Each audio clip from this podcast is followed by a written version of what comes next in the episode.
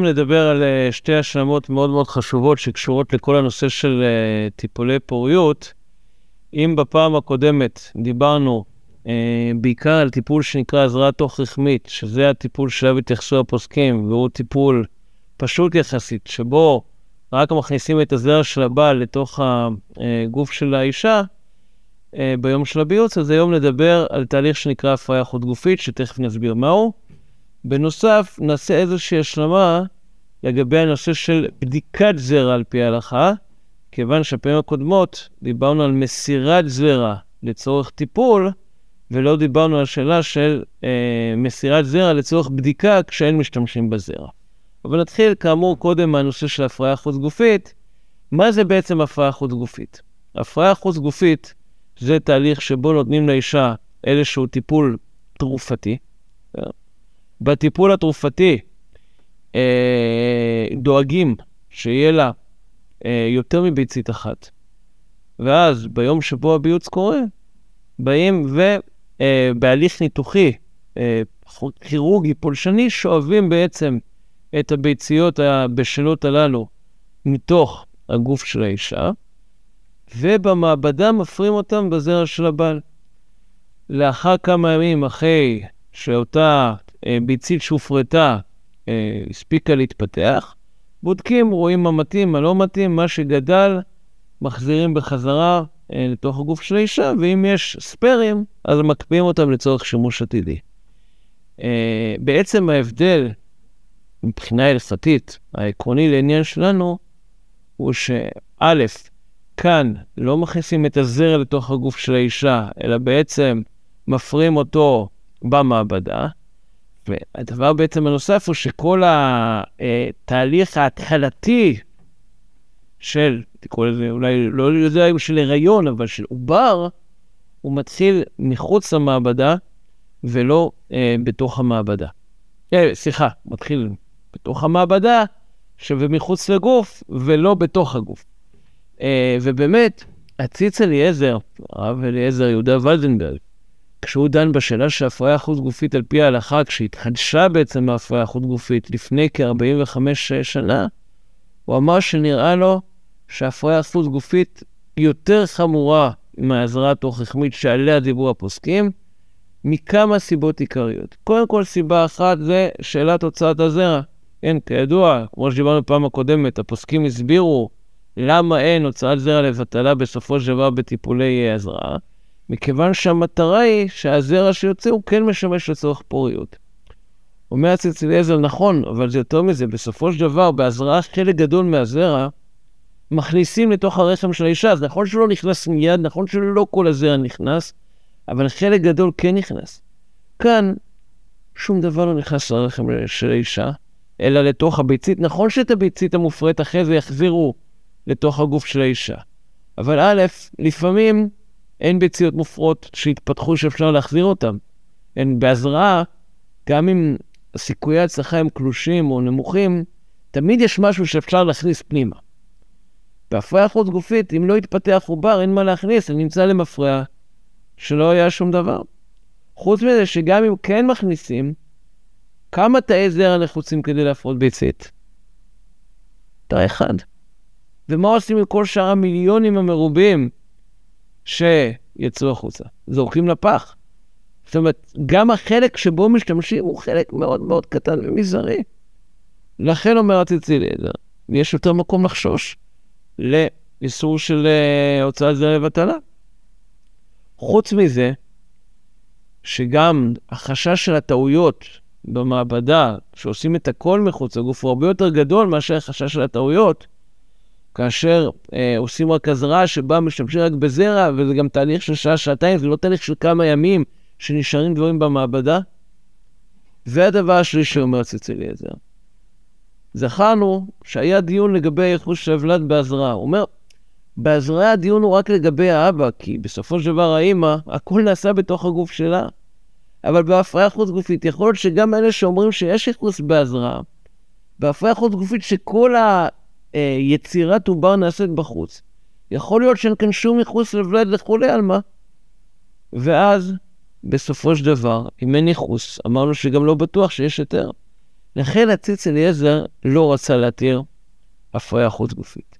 עוד פוסק שהיה לו קשה להתיר הפריה חוץ גופית, אבל לא מן הדין, היה הרב משה שטרנבוך, מחבר שו"ת אה, תשובות והנהגות, הוא אמר, אני לא יודע להצביע על איסור ברור בהפריה חוץ גופית, אבל ברגע שנתחיל ליצור עוברים מחוץ לגוף, אנחנו מתחילים במקום אחד, ולא יודעים איפה אה, המשיך. יהיו... ברגע שאתה יוצא, אז יכול להיות ביצית של האי וזרע של ההוא, ובכלל להכניס את זה לאישה שלישית, ואולי שתי נשים ייצרו ילד ושני גברים ייצרו ילד, כן, כמו שאנחנו רואים שקיים היום. הוא אמר, הכל זה איזשהו מדרון חלקלק. אני חושב שצריך לגזור גזירה לא לעשות את הדברים האלה. באו שני פוסקים גדולי הדור, אחרי זה הצטרפו עוד הרבה, אבל הראשונים שכתבו לדחות בעצם את הטיעונים האלה, היו הרב עובדיה יוסף, שאת התשובה הראשונה שכתב על הפריה חוץ גופית, פורסמה בשו"ת יביע ומחלק ז' סימן כ"א, הוא כתב אותה, התאריך שרשום על התשובה זה כמה שבועות בודדים אחרי שבעולם נולדה הילדה הראשונה, עוד לפני זה הגיע בכלל לארץ. וגם הרב נבנצל כתב הערות על התשובה של הציץ אליעזר, ושניהם כתבו דברים מאוד מאוד דומים. לגבי החשש של הוצאת זרע לבטלה, הזכרנו בשיעור הקודם שהשאלה הכי הכי חשובה זה מה המגמה של הוצאת הזרע. האם מגמת ההוצאה היא לצורך פוריות, או מגמת ההוצאה היא לבטלה. אם אנחנו רואים שמגמת ההוצאה היא לפוריות, גם אם בפועל רק חלק מהזרע משמש לזרע, אתה לא יכול להוציא קצת זרע ולהגיד ישר להישאר בגוף. הרי גם בהפריה רגילה טבעית, רק את הזרע אחד משמש להפריה וכל השאר בסוף מתנוונים ונעלמים. אז יכול להיות שלא יצליח, זה לא משנה, אנחנו מנסים. יש לזה מטרה של פוריות, ודאי זה לא צריך זרע לבטלה. אתה חושש לטעויות? תעשה כמו באזהרה, השגחה הלכתית מסודרת. תפתור את הבעיה של הטעויות, כי נציץ אליעזר היה לו קשה להאמין שבתי החולים יסכימו להכניס השגחה מסודרת.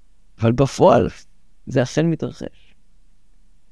ולגבי השעה שהיחס, מה זה משנה אם קבעת שהיחס נקבע בעצם על פי הכללים הרגילים, על פי בעצם ההפריה של הזרע, אה, שהזרע שנכנס, מה זה משנה אם הוא נכנס ב- לביצית כשהיא בתוך הגוף של האישה, הוא נכנס לביצית כשהיא מחוץ לגוף של האישה. אם מה שקובע את היחס זה לא חיי האישות, אלא עצם ההפריה אה, אה, עצמה, זה כבר לא משנה. ובאמת, ככה נפסק להלכה על ידי רוב, רוב, רוב מכריע של הפוסקים. שגם הפריה חוץ גופית מוטרדת במקום הצורך, גם בה יש ייחוס לילד. כמובן, גם בה יש עניין שצריך לעשות השגחה שלא יהיו אה, טעויות, והחשש לגזרות שאנחנו נגזור, טוב. הרי מי שרוצה לעשות דברים על, אה, שלא על פי ההלכה, בכל מקרה לא יקשיב לנו. מה זה יעזור שאנחנו נגזור? הרי אלה שלא מחויבים להלכה יעשו את זה. המדרון החלקלק שלהם יהיה. אז אנחנו בגלל זה צריכים לגזור סבל לאנשים שכן רוצים לעשות על פי ההלכה, בגלל אנשים שבכל מקרה ההלכה לא מעניינת אותם. ולכן, זה לא סיבה אה, לגזור איסורים. בסופו של דבר, כמו שאמרתי, התהליך של הפריה חוץ גופית התקבל על ידי כל, או כמעט כל גדולי הפוסקים, וזה תהליך שנעשה, תהליך שגרתי, כמובן במקום צורך. עוד פעם, כשאין צורך, כמובן שלא כדאי ולא רצוי, ואף אחד לא עושה את זה סתם כשלא צריך.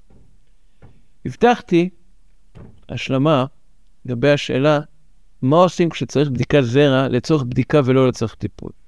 הרי זה חשוב לדעת.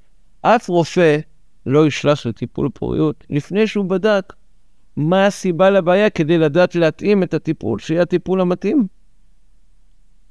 ו... אמנם פעם היה מקובל יותר שבדרך כלל בעיות בפוריות אצל האישה, אבל היום אנחנו יודעים שחצי מבעיות הפוריות הם אצל הגבר. אם הגבר הוא חצי מהשותפים של הפוריות, ממילא גם חצי מהבעיות יכולות להתרחש אצלו, ובשנים האחרונות אנחנו יודעים גם שיש עלייה בשכיחות הבעיות אצל גברים. ואז השאלה, השאלה שנשאלו גדולי הפוסקים כבר לפני 200 שנה, כשהמציא, ברגע שהמצאו את המיקרוסקופ היה אפשר לנסות לבדוק את הזרע ולהתחיל להבין האם המצב הוא תקין או לא תקין, אה, ואז נשאלת השאלה, האם מותר לבצע בדיקת זרע או אסור לבצע. אז ראינו בשבוע שעבר שהוצאת זרע כשהיא לצורך, ודאי לצורך פוריות, אה, הותרה. וראינו גם את המחלוקת אה, בין הפוסקים, האם יש איסור נפרד של הוצאת זרע בידיים או אין איסור נפרד של הוצאת זרע בידיים, וראינו שלכתחילה, ודאי כשהדבר אפשרי, צריך לבצע את הוצאת הזרע באופן של חיי אישות, ואז משתמשים באיזשהו קונדום סטרילי מיוחד, או בצורה אחרת של חיי אישות, וככה מביאים את הזרע. אבל יש הבדל מהותי עדיין בין הוצאת זרע לבדיקה לבין הוצאת זרע לטיפול. מה ההבדל המהותי? שבהוצאת זרע לטיפול אתה מוציא את הזרע כדי שישתמשו בו. בהוצאת זרע לבדיקה, אתה לא מוציא את הזרע בשביל שימוש. נכון שלפי הבדיקה יהיה אפשר לדעת מה עושים בהמשך, אבל הזרע עצמו הולך לפח, לא משתמשים בו. ואז יש את השאלה, האם גם במצב כזה יש את אותו היתר של הוצאת זרע אה, לטיפול, כי מצד אחד זה לצורך, מצד שני זה לא לשם שימוש בזרע עצמו. אז הפוסקים דנו בזה. המרשם, דרך אגב, מברזן, כשהוא אה, דן בבדיקת זרע, הזכרנו בשבוע שעבר שלגבי אה, הוצאת זרע לטיפול הוא התיר, אבל לגבי הוצאת זרע לבדיקה הוא אסר. לעומת זאת, האחייעזר, רב חיים מועזר גודנסקי, הזכרנו גם אותו בשבוע שעבר, התיר להוציא זרע גם לצורך טיפול, אה, לצורך בדיקה. אבל הרבה פוסקים אמרו, מכיוון שכאן אנחנו אה, מצד אחד לא משתמשים בזרע, מצד שני, זה גם לא הקריטיות שהוצאת הזרע לטיפול, שאם משהו כאן לא יצליח בהוצאה, או, או, או יהיה לא מספיק חזק, אז יתפטר לנו הטיפול. כאן יכול להיות שאנחנו יכולים להסתפק במשהו יותר פשוט, וזה בעצם לקחת זרע שיוצא מהאישה באופן טבעי אחרי חיי אישות, ולהביא אותו לבדיקה. כן, אמנם הפוסקים דנו האם מותר לאישה אה, לשטוף את עצמה מיד אחרי התשמיש, או לעמוד מיד אחרי התשמיש כדי אה, שלא תתעבר. כן. אבל מעיקר הדין אין איסור בדבר, והראיה שאנחנו יודעים שלפי חלק מהראשונים, כדי לחסוך את הבעיה של פולטת שכבת זרע, שצריכה להמתין כמה ימים לפני שהיא מתחילה את תהליך ההתארות, גם אם אדם נפסק, אישה יכולה לעשות שטיפה של המקום, להפליט את כל הזרע, וככה בעצם להצליח אה, לעשות הפסק טעה מיד אם הדימום אה, פסק. כן, להלכה למעשה, אה, השולחן ערוך הקל בזה, הרי מה החמיר בזה, אבל יש אפשרות כזאת שהועלתה על ידי הראשונים. אם זה אסור מצד השחטת זרע, הראשונים לא היו מעלים אפשרות כזאת. סימן שאפשרות כזאת איננה השחטת זרע, והסיבה היא שהשחטת זרע תלויה ברגע ההוצאה שלו, כמו שדיברנו בפעם הקודמת. ואם רגע ההוצאה היה טבעי לחלוטין, אז ממילא אין, אין כאן בעיה ואין כאן חשש. ולכן הפוסקים אמרו, בואו ניתן את הזרע באופן כזה לבדיקה, ואז לא תהיה בעיה. אמרתי, לטיפול יכול להיות שזה לא טוב, כי אין מספיק, אולי זה קצת נפגע, אבל לבדיקה. אולי זה תהיה מצד שני, אם זה לא כל כך, אם זה פחות מוצלח, אז אולי זה לא יעזור אה, לבדיקה, הרופא רוצה לדעת מה המצב בצורה אמיתית, לא בצורה של בערך, זה יכול לשנות. אז רוב הפוסקים, מה שאמרו, הם אמרו, אם בדיקה כזאת יוצאת טובה, זה אומר שמצב הזרע תקין, כן? ולכן, שתעשה את, יעשו את הבדיקה ככה.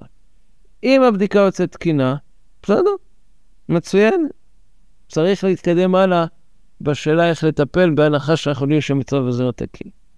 אם הבדיקה לא יוצאת תקינה, אז באמת יהיה מקום לדון, לתת את הזרע בדרכים אחרות שהן יותר uh, מורכבות, כמו uh, אופן של uh, אותו קונדום סטרילי שדיברנו על הפעם הקודמת, או באופן של דש מבפנים וזרעים בחוץ שדיברנו בפעם הקודמת. אבל זה כבר אחרי שיש את מה שמגודר בהלכה כרעותה, כחשד לבעיה, ואז הרבה יותר קל להתיר דברים שהם יותר מורכבים על פי ההלכה. אז אם נסכם לגבי בדיקת זרע, לכתחילה בדיקת זרע ראשונית תעשה באופן שיאסף הזרע שיוצא באופן טבעי מהאישה אחרי חיי אישות, ואותו יביאו למעבדה. ואם מתברר שהבדיקה הזאת יוצאת לא תקינה, אז אפשר יהיה לבדוק את הזרע באותם אופנים שמוצאים זרע לטיפול, כמו שדיברנו עליהם בשבוע שעבר.